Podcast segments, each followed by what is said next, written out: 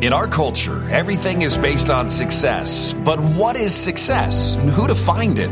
That's the big question. Is it measurable? Can you obtain it? Can you dream it? Can you hold it? I'm on a quest to redefine how we view success, and I'd like to bring you on this journey. Welcome to Be Fulfilled.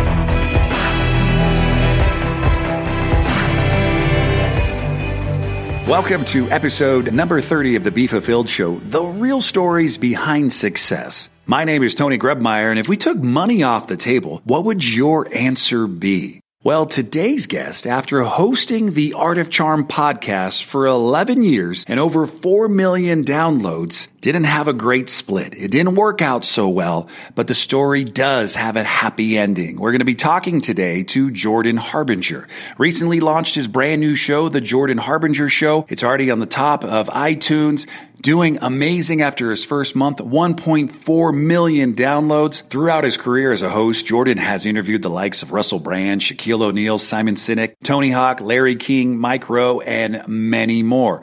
A former wall street attorney jordan speaks five languages and has spent several years abroad in europe and the developing world including south america eastern europe and the middle east. He has also worked for various governments and ngo overseas traveled throughout war zones and even been kidnapped twice. He'll tell you the only reason he's still alive and kicking is because of his ability to talk his way in and out of just about any situation. Please welcome to the show today's guest, Jordan Harbinger. Thanks for having me on, man. I appreciate the opportunity. Man, I'm excited for you to be here today. The, the same question I ask every single guest. I'd love your definition of success. Sure. Man, this is a tough one because it evolves over time, you know? I think that it's really easy to, when you're first starting off, think like, oh, well, when I have a seven figure business or something like that. But after making multiple seven figure businesses, I realized, all right, well, once you have certain level of stability, you start looking for things like how many people am I impacting? And whenever I look at people who are much further along in the business side than me, you know, people have nine figure, eight figure businesses, they're always looking to make more impact that isn't just with their products. So I will say that success for me is measured in impact which is it used to sound like a fluffy way of saying I don't make enough money to be successful in the money department, so let's talk about impact. But now I really do believe that it is impact. But of course, there's kind of a hard plateau in the graph, right? Like if you can't pay your mortgage, then success is when I start making money to pay my mortgage. But once you hit a certain point, where you can have sushi once a week or whatever you want to do, and you're paying for your mortgage, and your kids aren't wondering where the college fund's going to come from, you should make the shift to impact as soon as possible because I just know too many guys and girls for that matter that have worked really hard, gotten loaded, and then been like, this is a waste of time and I should have started doing something more impactful a decade ago. And they they feel like they're making up for lost time, just like all of us that are not making a million bucks a month or whatever your goal is, feel like we're making up for lost time in that department. So you got to make sure all those cups are full, if that makes sense. No, it does. Thank you, Jordan. I mean, I think when you talk about impact in the whole bucket of success, there's a lot of things we could chunk down to being intentional too with your time and doing the things that you love. I just want to go back to your childhood for a moment. I don't stick in your childhood for long, but what kind of student were you growing up? Just paint the picture for the audience. We're going to take a step up Success Mountain today. What kind of student were you growing up? Interesting question. Yeah, when I was young, I was I was the kid in elementary school who would get in trouble all the time, but then would take the test and crush it. And the teacher knew that I was maybe bored. But then I got to middle school and I would get in trouble all the time and I would take the test and not crush it. And then the teacher was like, oh, you're just a screw up. And then I got to high school and I would take the test and not get in trouble. And I was a pretty good student again. And then I got to college and I realized, oh crap, everyone's smart.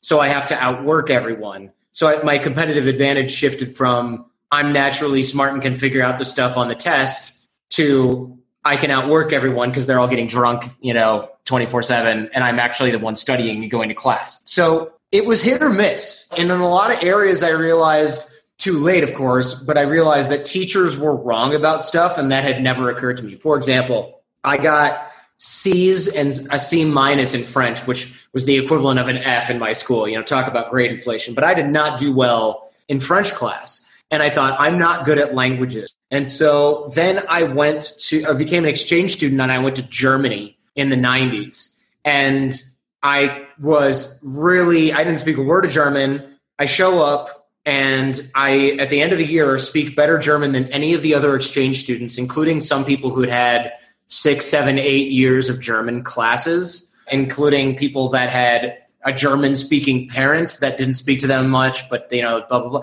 So it turned out, no, I was not bad at languages. I was bad at memorizing tables of French verbs that haven't been used since 1914 and, you know, learning the past, present, subjunctive participles of my Spanish class. You know, I was bad at that.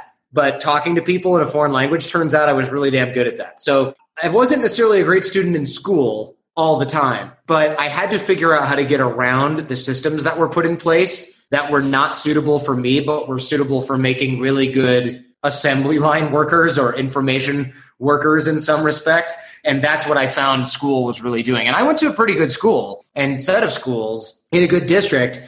I think that at that point, though, in the 80s and 90s, good schools really were just the schools that were best at bringing kids to do well on standardized tests, which were tests that were designed to show how well you could memorize information. So I would do well on those, knowing that that's what those were. And so my parents were pretty excited for my future. But luckily, what I was really good at was actual learning. I just didn't know it. No, I love that. And I wrote like teachers were wrong. My mom was a special ed teacher, and we've talked about this before, my mom and I, about that's what I think our problem is in our society today. My mom's been long out of teaching, is that schools are still doing those standardized testing. There's just a lot of stuff. If you were to go back to school today and offer a program as a teacher, what would you be teaching in school today to students? would be like a recommendation for you? Oh man, what would I teach? I would probably teach advanced learning skills or beginning learning skills for that matter. Like, hey, I know you think that just reading the chapter and you're going to remember some of it, or reading the review questions, or reading the chapter 18 times, you remember all the information is useful. But how about we talk about what these subjects are? You learn about your learning style. Are you auditory? Are you visual? Do you need to write things out? Do you need to make flashcards for everything by hand? Do you need to graph things? Do you need to draw pictures of things? Do you need to sing freaking songs about things that rhymes that you remember them?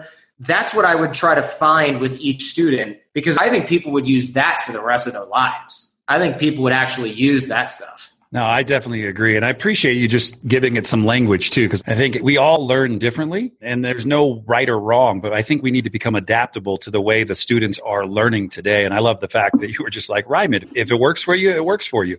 You talked about living abroad, yeah. learning Germany, learning German, all that type of stuff. But also, like in your bio, it was kind of interesting. Of you've been kidnapped, you've been in war zones. Like there is a lot of gap in between living abroad and then all these things happening. A successful podcast host, getting married. We're going to learn a lot about you today as we make the climb. What would you say was a pivotal moment in your 20s for you that you experienced that kind of set you on the path where you are today?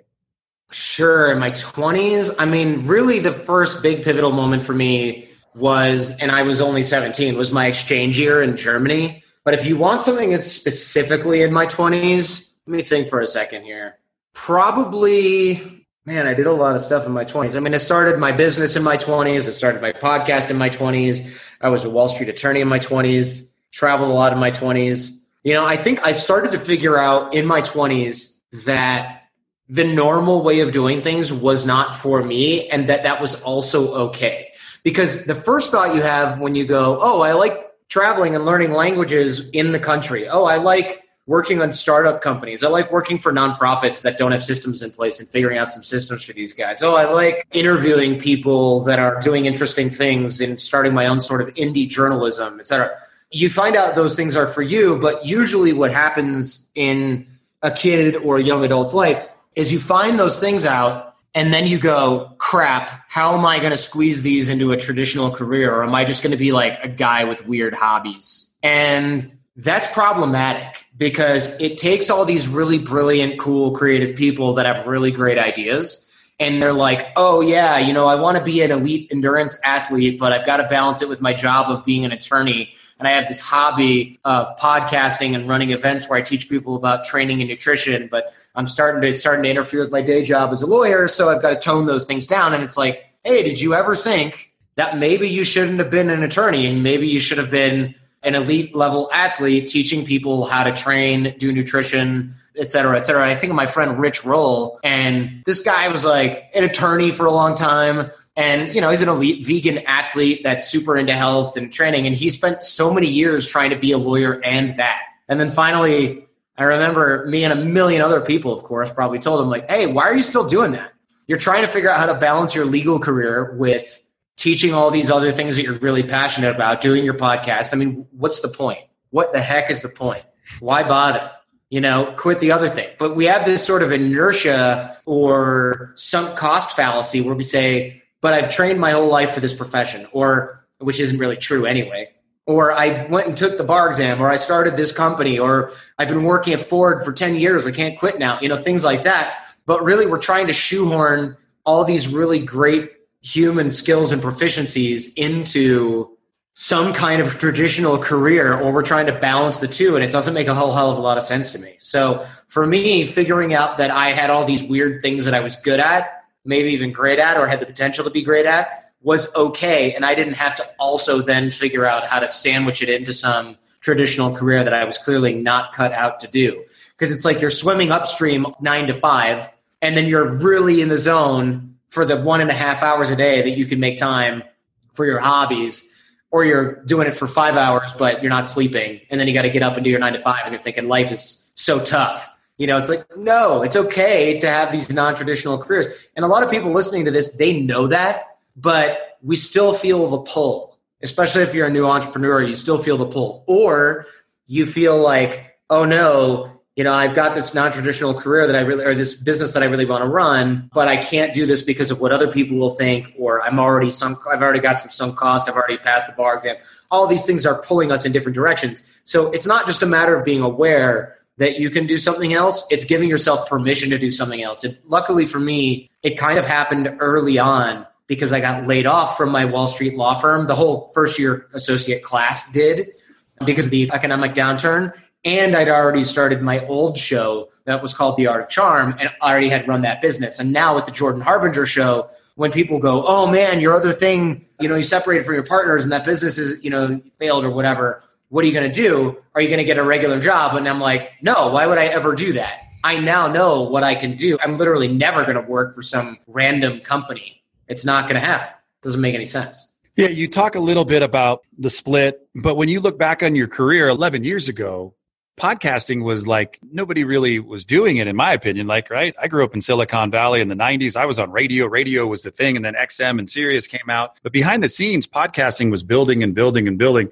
What were some of the early things you admired about podcasting and having the flexibility to just be free and speak your words and just put it out to the audiences in the world and have them download it like just give me some feedback into that yeah so i was kind of lucky in the beginning because I did my podcast for about a year before getting picked up by Sirius XM satellite radio. I think it was still only Sirius at that point, and then they merged a couple of years later. But I got picked up by the radio, and I was still doing my podcast. So I really got a chance to be a podcaster, establish myself, run the podcast, and also do radio. And what I noticed about radio that I thought was really sort of held back in a lot of ways or like really backwards, I guess I would say, in a lot of ways was a lot of things would happen. Like I remember doing a video for Sirius XM. This is like more than 10 years ago, so I don't hold it against them now. But I remember doing a video for them and saying, this is going to go on our YouTube or whatever. I don't even know if YouTube existed. It was something like our YouTube or a video channel. We're going to put this on our website, etc. And I was showing somebody how to do something, and I showed an iPhone it must have been 10 years ago because the iPhone's 10 years old. I showed somebody, I showed the iPhone in the video, and I remember somebody in the C suite said, You can't show Apple products because Apple is a competitor to our company. And I said, That's ridiculous. You guys should have all of these radio channels, which are just data streams in a room 20 feet away from me. These should all be live streaming on the internet, and you should have an app that you give to all of your subscribers that allow them to listen to these data streams for like either for free as part of the subscription or and you should have an online only subscription that's like five bucks a month or ten. And they were like we'll do the business decisions around here buddy. You know you stay down there on your floor and you do your show. And i remember thinking like you know people don't want to listen to radio shows when you want to put them on. They're not waiting for a replay they want to download things on demand why don't you have these radio shows on demand. After all, they're all saved on hard drives again in our server cluster. And again, they're all, you know, in this room here. We could just stream them. People could have premium content. None of this stuff they were interested in hearing. Eight, that whatever, five, six, seven, eight years later, there's an app. It plays all the shows. There's on demand content. There's premium content. There's online only subscriptions. And I remember going, uh, yeah, I told you guys about this literally more than half a decade ago. And, you know, you're behind the times. And it's just, it's so, it was ridiculous to me to see that. So I got a chance to see kind of how slowly corporations moved, but also the primary difference between radio and podcasting. And what I admired in podcasting was not only was it agile, but anybody could sign up and do it. And now you look at the prevalence of, let's say, YouTubers on television, comedy videos, podcasters that are actually making money, a hell of a lot more money than a disc jockey or a talk show host on a radio station almost all the time. And it's like, yeah, we all saw this coming. Of course, I saw this coming because I started a podcast that had a handful of listeners in 2006. Those listeners were paying five, six, seven, eight thousand dollars to come to my workshops and programs. And radios, I'd have to sell maybe 10 of those programs in a year to make more than your average radio talk show host. I was selling 10 programs in two months. So, this tiny audience podcast that had a niche that cost me almost nothing to produce on a few hundred bucks equipment in a living room, that amount of effort, money, etc., created a seven figure business. Most radio shows will never generate seven figures in revenue, ever. I remember you said uh, money I made $36,000 when I retired out of radio, right? $36,000. In my first year as an entrepreneur, I made $250,000, right? So, like, I go, okay, what's the biggest difference, yeah. right? There was a gap.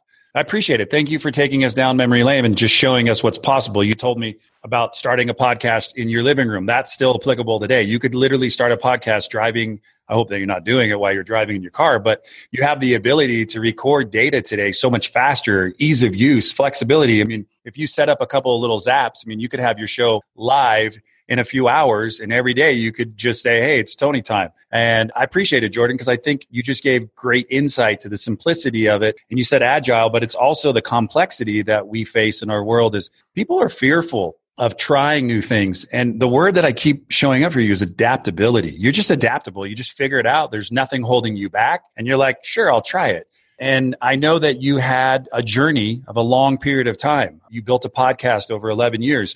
You had a, a split that didn't work out perfect. But then all of a sudden, your friend asks you, Hey, so what are you going to do? Go get a day job? And you're like, No, like I'm going to do what I can do, which is I have skills. And I love the fact that you're just making these pivots and you're finding yourself in something that you love. I mean, you're on a very big network. You have all of these resources around you. Let's talk a little bit about your podcast now, the Jordan the Harbinger Show. Let's talk about that because I think that's a big part of climbing up Success Mountain is because you had all of this going and then all of a sudden you didn't have all of these things going and you're like, now what am I going to do? Let's talk a little bit about that.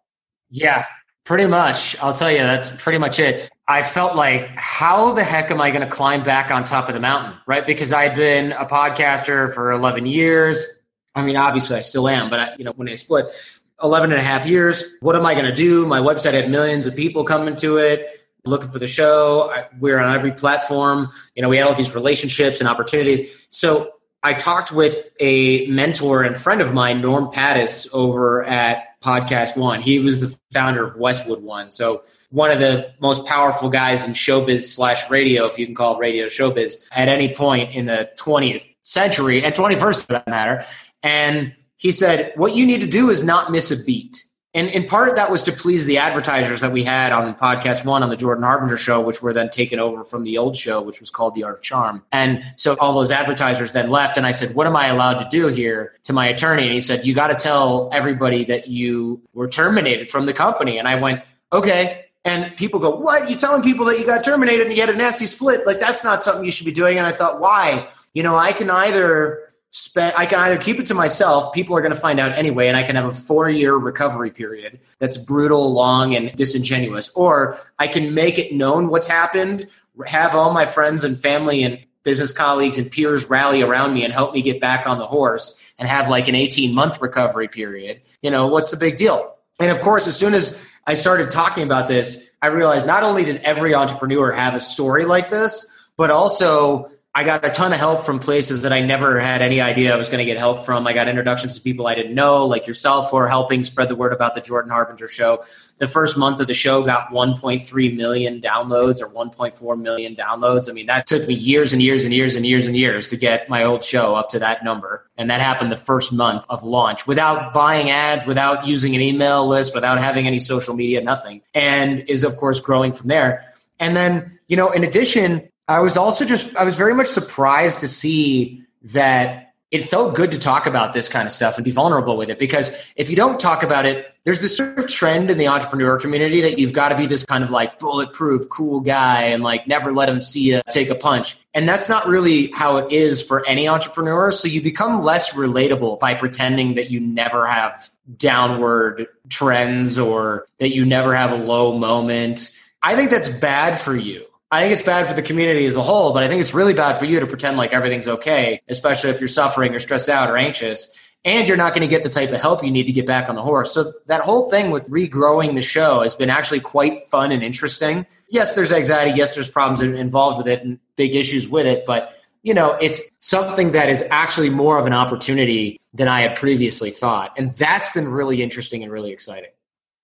All right, ladies and gentlemen, we're going to take a quick break on uh, Be Fulfilled. Jordan Harbinger joins us today. We're talking about kind of being adaptable, being flexible, starting from basically your network and reaching out and asking for help. And one of the biggest things that he shared too is being vulnerable. Your audience is going to find you more relatable too. They're going to actually want to rally around you and actually be on that same path and journey and mission with you and get behind you and emphasize everything that you're about you don't just start a new podcast and day one, you know, without a list and a lot of campaigning behind you, do you get to 1.4 million downloads. So he's doing something right. We're going to be right back to find out more with Jordan right after this. Are you suffering from marketing dysfunction? Are you not able to perform online as well as you could when you were younger? Unable to keep up with the intimate demands of buying product, running offers, and shipping items to your customers? Say hello to Ship Offers. Clinically proven to enhance the growth and longevity of your business. Get some today at shipoffers.com. All right, Tony Grebmeier, we are back on the Be Fulfilled show. Today's guest,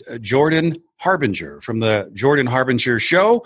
We're talking about I think so many things that are super important for an entrepreneur, uh, and you can use this as life lessons no matter where you're at. Like, no matter what you're going through, I want you to pause for just a moment and realize you're not alone on your journey.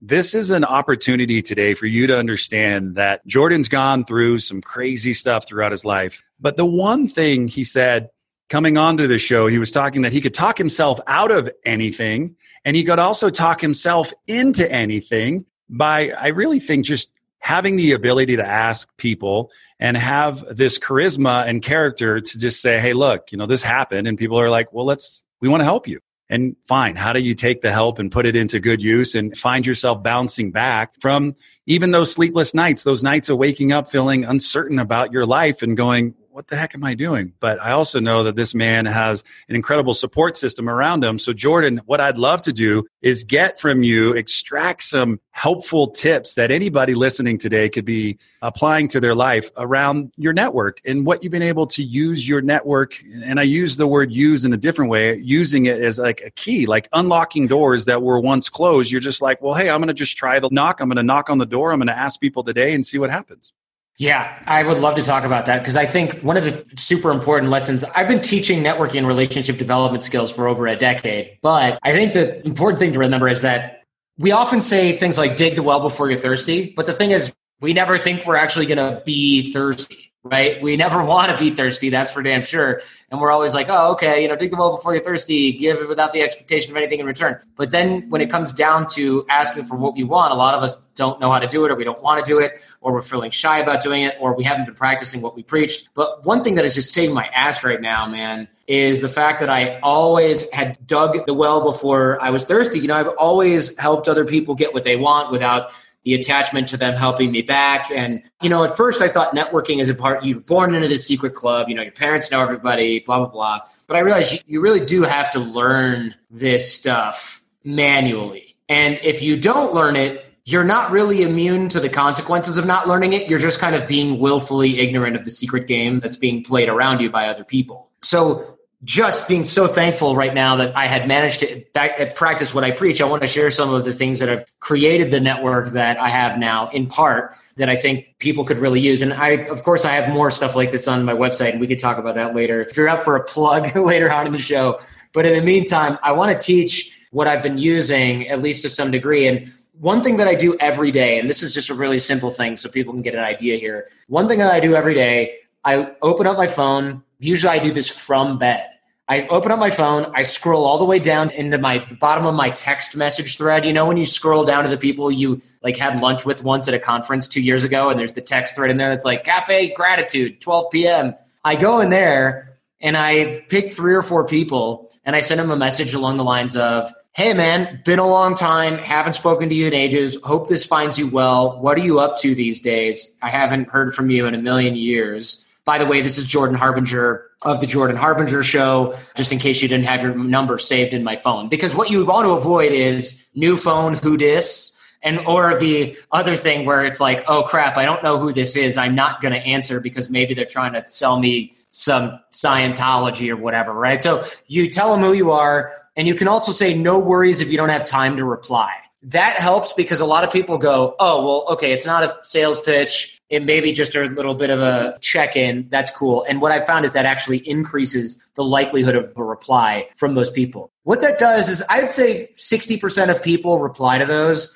There's a lot of people that just never write back, or it takes them like a week, which is fine. I don't care. Not everybody's a texter, and some people just don't care about networking, don't care about relationships, or don't want to hear from you for some other reason. So I do that every single day to three or four people, and it starts a conversation, at least one or two, every single day with somebody that I haven't spoken to in a really long time. And it's really low stakes. But what I will say is just about every week, one of those conversations turns into, yeah, you know, I just got married and blah, blah, blah. And my wife and I are going on the honeymoon and we're going to such and such. And I go, oh, I used to live there. I know someone there. Or when you go there, you got to try this thing. And it really does sort of rekindle this, I would say, a dormant contact. And that's really worth your time, especially because the other thing you might be doing on your phone trying to wake up early in the morning is checking Reddit, Facebook, tweeting, reading about some BS drama in the news. Like, this is a much better use of your time, and it takes literally minutes. The other thing that I like to do on a regular basis is really absorb the mindset of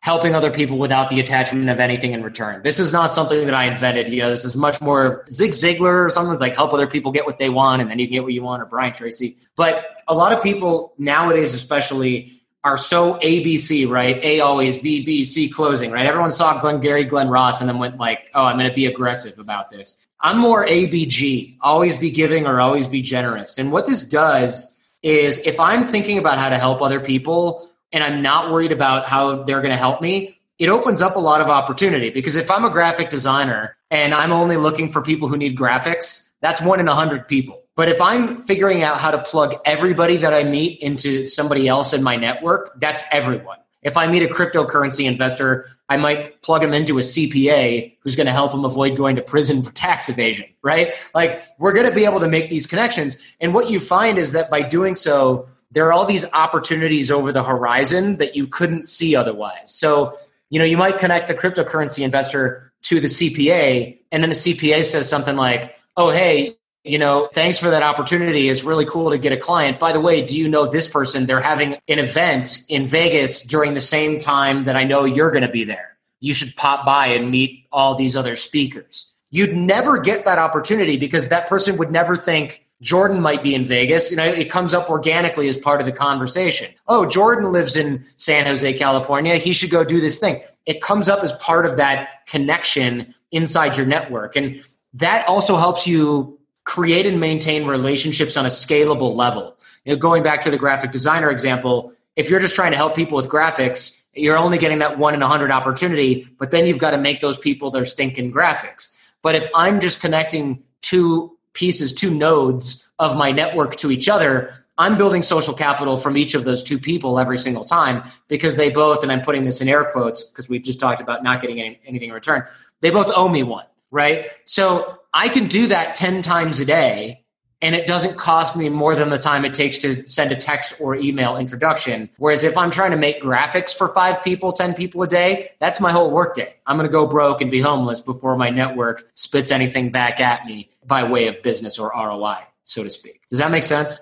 Yeah. And, and this is the gift, right? So a mutual friend connected us I literally said yes the moment I saw your name come across. I was like, please, however I could be of service. That's why I got out of bed today is contribution. So I really line up with the ABG, right? So many people want something in return. They need something for the transaction. They think, oh, the transaction, you know, I'm buying something. No, it's abs for me. Always be sharing because you never know how you can help people. And that's what I love about what we just talked about is the importance of a network. I visualize the, hey, three or four messages, scroll to the bottom, connecting people checking in.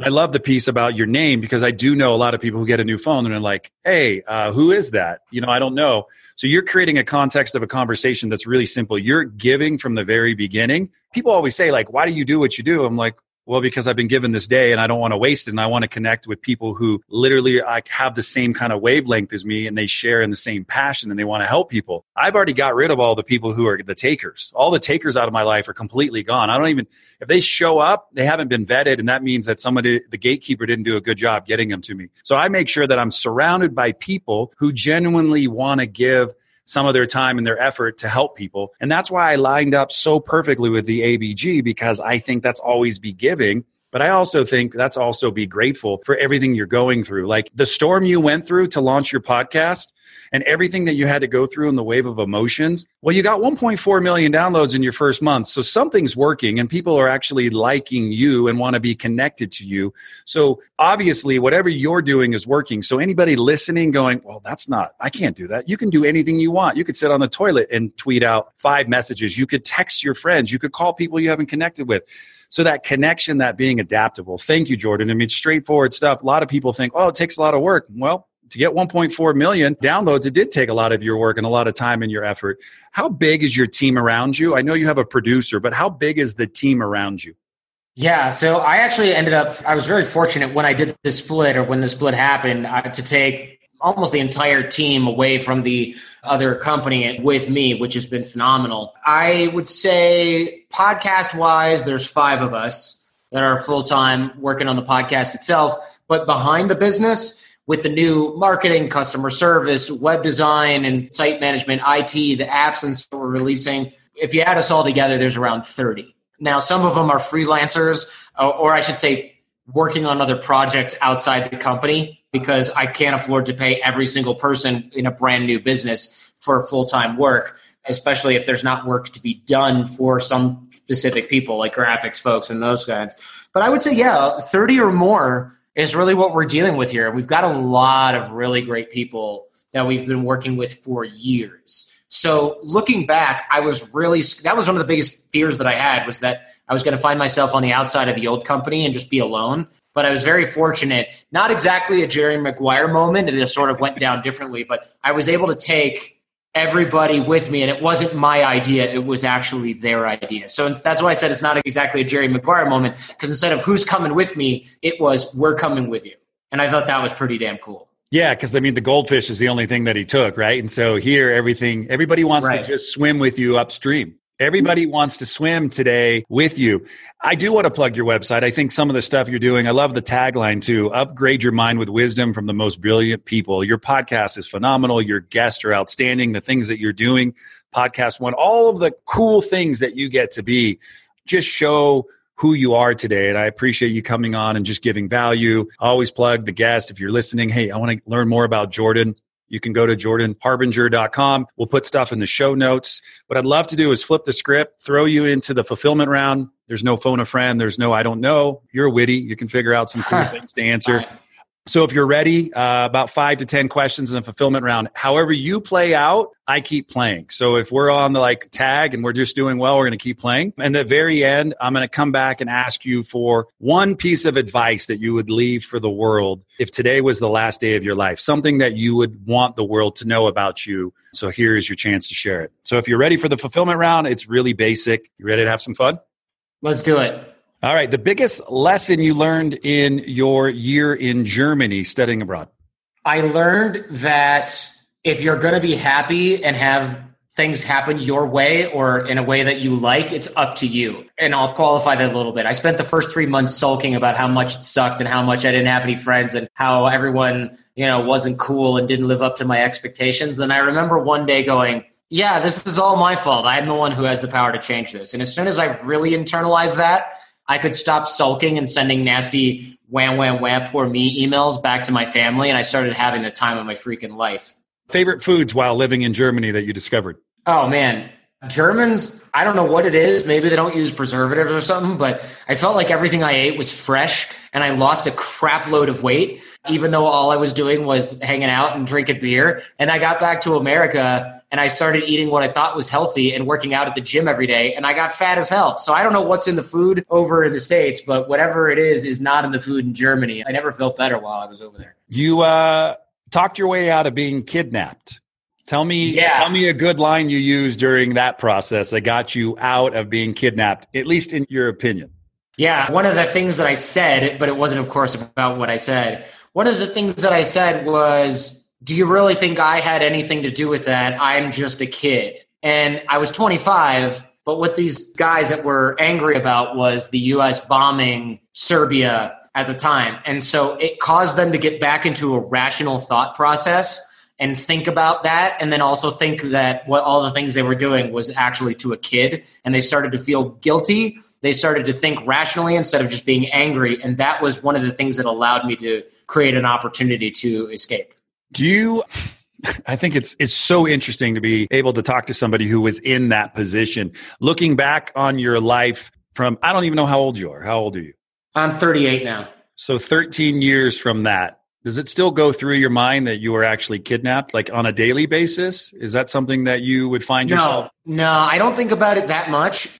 I do think about it a lot, but not that much. I don't have nightmares about it anymore very often. I still do occasionally, but usually the nightmares went from like the scary kind of nightmare to the fantasy type of nightmare where instead of escaping, I basically chop them up or do something nasty because I'm pissed off still about it. I'm just being honest, man. I still think about it, but now at this point, I beat the snot out of them instead of just running away because I still wouldn't. There's still a part of me that would like to just beat the snot out of those two guys. Well, you've had an interesting career as a podcaster. You've had the talks with Shaquille O'Neal, Tony Hawk. I mean, you just talk about some of these amazing guests from even Larry King. Have any of these guests left you just like, wow, I want more. I can't wait to have them on my show again. And have you had them on your old show transfer over to your new show? Have you had some guests that were just so memorable that you're like, I remember that conversation, want to do it again? Yeah, actually, one recent, it's never the people that you think, though. Like, look, I love Shaq. I love all those celebrities and things like that. But one of the most interesting guests I had recently was David Eagleman. He's a neuroscientist and he's invented a vest and a bracelet that allows deaf people to hear using touch. So you and I are talking, we have a deaf friend standing next to us. Let's say they can't read our lips because they can't see our mouths or something, or we're listening to a talk. The vest vibrates in these very specific ways, and so does the bracelet. And over a period of time, they can learn what those sensations are and translate them to sounds and words. So the conversation that we had most recently on the Jordan Harbinger show was so if that is superior to having a non-working human ear, then eventually it'll be superior to a working human ear. That means that and if the brain can learn to hear through touch, that means we can learn to see, taste, hear and feel through everything else other than touch or our eyes how long until we have superpowers? And he was like, not that far along. Like, we're looking at the future of human sensory input. Our brain can handle more than our eyes and ears can send to it. We could be able to feel objects coming from 100 yards away. You might be able to feel a car coming at you. Uh, you might be able to feel the weather report in real time without looking at the sky. I know that sounds dumb. Like it's raining. Yeah, put your hand out. It's wet. Okay, there's water coming from the sky. But I mean, you might be able to find things that you can see, feel, and hear that normally you'd have to Google or look up online or that you could never find out in real time. We might be able to have devices that are small enough to fit inside our ear or wearing on a shirt that creates superhuman sight or hearing. And those are right around the corner. And I thought that was pretty damn interesting. No, that's fascinating. All right, where'd you meet your wife at? She was a fan of the show, and I met her because she shared something about the show on Twitter, and I found it and I tweeted back, and we started talking. And then we met up days before she moved back to the Bay Area. I decided to do some sort of long distance dating thing, and then eventually I said, "To hell with LA! I'm sick of this place anyway." Moved up to the Bay, and I didn't have a place to live, so I got a place. And you know how that is when you get your own place. Your girlfriend moves in with you for lack of, even if she pretends she's living at her place. And then uh, dot dot dot, we got married. Oh, one day her dad calls and goes, uh, "You guys should buy a house." And I went, "Yeah, eventually." And he goes, "No, I'm literally in line at a new construction site right now where they're showing a model home. It's right happens to be right in our neighborhood. Why don't you drive down from the city of San Francisco and take a look?" I drove down to the house, took a look at it. and He goes, "What do you think?" I said, "It's nice." And he goes, "Great, you should buy it." So I literally bought that house probably putting more decision making power into what I had for breakfast that morning than into making my first home purchase. But he was he knew real estate. He knew that was a good purchase and I did it. And I ended up buying a house and getting married.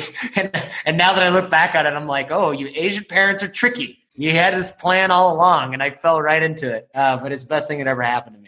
I asked this earlier to a guest. What was the thing when you first got to meet this girl who eventually became your wife? What was she wearing the very first time you got together? Do you remember that? Can you take me to that moment? And here's why I ask it isn't so much for you, it's that women, that's who I'm married to, I'm married to a woman. I always remember what she was wearing. I can take me and I can visualize that. Can you take that for a moment and tell me what the first time you ever saw her, what was that like?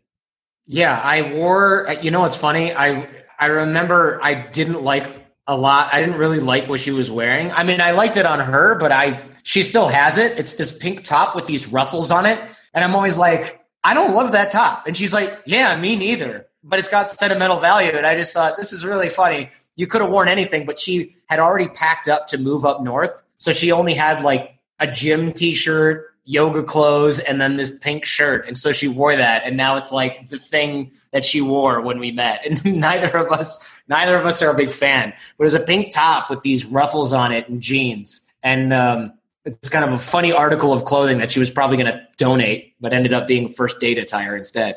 All right. Two last questions. Not your show. And you will get a chance to listen to some podcasts. What kind of shows would you find yourself listening to? I listen to, do you know Impact Theory with Tom Bilyeu? Yep. That's a really good show. He's just a really good dude, super smart, really interested in what he has to say. I also listen to, man, I've got a lot of podcasts on here. I also listen to Waking Up with Sam Harris, and I love Sam Harris, but I got to say, sometimes the guy's too smart for his own good, and I have no idea what the hell he's talking about. I skip those after about 10 minutes in. If I don't understand what we're talking about, next. You talked a little bit about your morning routine. Do you have an evening routine before you go to bed that you'd like to share? Sure. I actually play dumb iPhone games and or watch Vice News, watch some comedy. I wear my blue blocker lenses. I take my nighttime vitamin pack. I got these on it, you know, nighttime vitamin packs. And I wind down because I found that when I was in college, man, I used to be able to just go to bed one second after studying now I can't do that. I can't go from checking email to crash. I've got to have this wind down or my mind keeps racing and it doesn't slow down the racing. It's since I'm laying in bed, and I think this is entrepreneur stuff, man. You got to tell me if you get this. Since I'm laying down and not doing anything else, my mind races more if I don't have the wind down period. It doesn't race less. So I have to do dumb, stupid stuff for like 30 to 45, maybe even an hour before bed Otherwise, I might be up for four hours taking notes on my phone and checking this and googling this and oh what yeah how much are quora advertisements? And are they more expensive than linkedin? How effective are these? Wait a minute why am i doing this at 1 a.m and i just can't shut it off. So my evening routine blue blockers so that i can watch stuff usually watch the news play a dumb game on my iphone that requires zero brain power. Then i'm just bored and i'm like i'm, I'm going to sleep. I'm over it all right, ladies and gentlemen, Jordan Harbinger joins us today. Got through the fulfillment round. Congratulations. Uh, no phone a friend needed today. You figured it out. You made it. I want to ask one Thank last you. question for you, and then we'll end the show. Some piece of advice you picked up along the way, something that's been impactful. Maybe it's something that you heard while listening to Impact Theory with Tom Bilyeu. Something along the way, you even mentioned a Zig Ziglar quote, something that you have been able to use during those tough times that you can fall back on. You know, like it's never quit on a bad day, like whatever that piece of advice is. Could you share that with the community? Sure. One thing that I like to do consistently is any situation that I find myself in or that I can even imagine finding myself in, I will make a list of five to 10 people that I think could help me with that situation. And I reach out to them before, ideally, before I find myself in that situation. So if I think, oh man, you know, what if I did get a really weird, unknown disease or allergy, who would I call? Who do I know that knows a lot about medical stuff? And I make a list of five people. They don't have to be doctors. They can just be wellness people that are in my network somewhere. I'll make a list of those people and I reach out to them now before I need anything specifically. And that helps me because eventually you run into some issue like, oh, what if I did need to learn about Facebook ads? Who would I call? These five people. So then, if I ever do need help with any part of my business or personal life, I'm not making that list for the first time while I'm freaking out. I'm not going, hey, so uh, I know I haven't talked to you in five years, but I really need help with this one random thing. It's part of digging the well before you're thirsty, and it's really, really, really easy to do. You just have to actually put it on your phone and do it, and then shoot those people a text or an email. And most of this stuff takes minutes, and most of us, the vast majority of us, are just too lazy to do it. All right, Jordan Harbinger, the power of don't be the guy who procrastinates. Build today, dig the well long before you need it. I learned a lot. I think from the very beginning, the lessons that I learned today from you being our teacher, our guide, our Sherpa, the way to get through and navigate through life is plan ahead. Don't wait to pack your parachute on the way down. So many people do that and then they go, oh crap, not enough time and boom, it's over. You were packing the entire time we were walking together. And, you know, literally I got a chance to watch something open up right before my eyes today, which was a giver, a networker, somebody who's adaptable, somebody who literally is knows a lot of people and he's well versed in everything that he needs to know to be in the survival game. And I think I got a chance to hang with MacGyver in a lot of ways today because I figured it out throughout this entire process of walking up Success Mountain and down. Just your ability to overcome any obstacle placed in front of you and the ability to keep pushing forward. I love the fact that you said yes to uh, your father-in-law, soon to be father-in-law at the time of like, sure, I'll get the house no matter what. Like, and you said you put more thought into breakfast more or less than that because you know along the way you already in the right spot. You already felt everything that you needed. Like there was nothing that you really needed to do, but you said yes. And I wanted to say thank you for saying yes to coming on the show today. Thanks for allowing the audience to get to know you a little bit better with the fulfillment round. Thanks for being a teacher. So thank you very much for your time. Thank you, man. I really appreciate the opportunity. And it's just an honor to be able to chat with you and your peeps and hopefully teach them some of those relationship building lessons that, you know, I've been doing for a while, but as with most things that we learn to change our lives, we wish we've been doing for three decades instead of one. Definitely. All right, ladies and gentlemen, go subscribe to the Jordan Harbinger Show. You can do that today at jordanharbinger.com. You can learn on iTunes, download, also subscribe. I always am a big giver, so I want you to make sure you do that. Leave a review, say you heard about him on Be Fulfilled. If you don't know who he is today, that'll know that his reach is making an impact in the world because that's the thing that he said very much in the very beginning about success is an impact. So go be an impact, go change the world no matter where you guys go today, no matter what you do. Make today the best day of your life. Thanks for listening to today's show. But before you go, let me ask you a question. How would you like to be the architect of your journey in this game we call life? Take the next step now at trainersandrivers.com and download my free mini course designed to give you more clarity and freedom in your day. It might just change your life forever.